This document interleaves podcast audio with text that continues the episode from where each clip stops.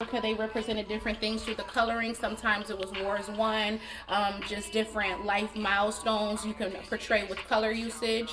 Um, so it's really like I like I said, coming of women, um, coming of age for women.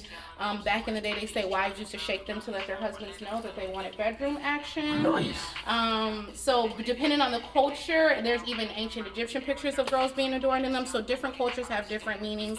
As they've kind of crossed over to America, they are kind of a fashion adornment statement, um, which I think is fine. I always tell people intention is everything. I do get a lot of questions about appropriation and stuff. I mean, I'm not African. Um, it did start in Africa, um, but now I, you know, I think intention is everything. So as long as you kind of just want to look into it and know the history, it's okay to kind of just have fun with it.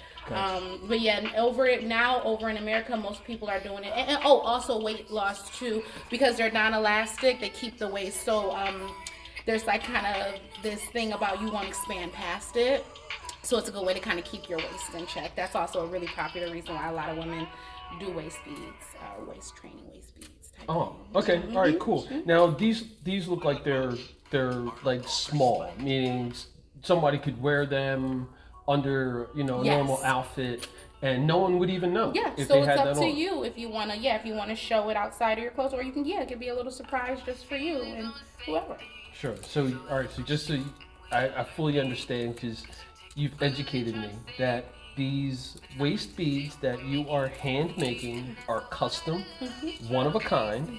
They are going to be available for sale Mm-hmm. in the future online via website and all the other Or social things. come to a jam session, they. Or they can come in person to 13 West Front Street, Hub 13, Yep. and they can then get them in person and have a conversation with you. I want to start building up uh, my clientele here in Trenton, so I am going to try to start being here like tw- two days a week and just start posting and stuff because I want people to just know they can come by here anytime they want to shop. So I am working on that because I love going to the city, but it's just so far, and I'm like I got a community here that I could really like start to engage and.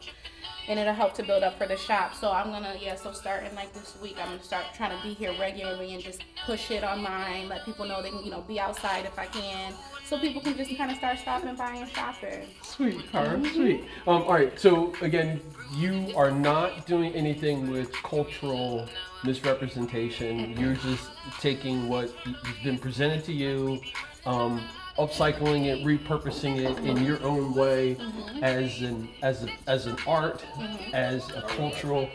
Um, Okay. As a cultural awareness thing, there's an educational component. There's a beauty component to it. There's even a little sexiness to it, which is which is something that you're really, really good at. And we and we're going to talk more about that in the future. Um, all the writings and things that, that you're doing, and you're performing art So um, as well. Guess where I just came from? Oh, I, well, let's give everybody a sneak peek, including me. Yeah, I um am going to be performing at Grounds for Sculpture for the uh, Robert uh, Lugo like, Awesome, awesome! So I just came Congratulations. from there from uh, seeing the exhibit and starting my poem. So I get a five to ten minute slot on August 26th, and the, the uh, exhibit is really great, and I'm really excited for that. Awesome. Well, I think I know that they're going to be blessed by you and what you are going to bring as well. So, uh, since we crossed over into that, um, you know, we talked a little bit about the fashion and so forth. Um, talk. I'd like for you to just share a, a little bit about, you know, how you're trying to empower other women um, to be the best that they can be in whatever that is. Yeah, um, well, definitely personal style is a big part of my branding, and um, just really kind of being unafraid to experiment with how you see yourself in the inside and making that, trans- that translate on the outside. I think that part is a big part of my artistry. Um, is just how I brand myself, how I present myself, and I really want to empower women to like get into that. Like, you know what I mean? And just kind of really accepting yourself for who you are. In the package you come in and just finding ways to like make that beautiful for yourself. I mean, because you are. So, um, I love to empower women in that way, and even just even through my jewelry, like just seeing them wear it and feel confident in it.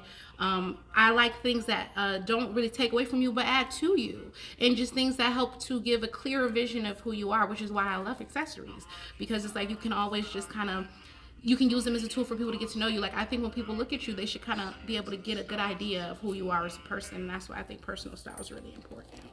Kara Alexander, she heals live at Hub 13, 13 West Front Street.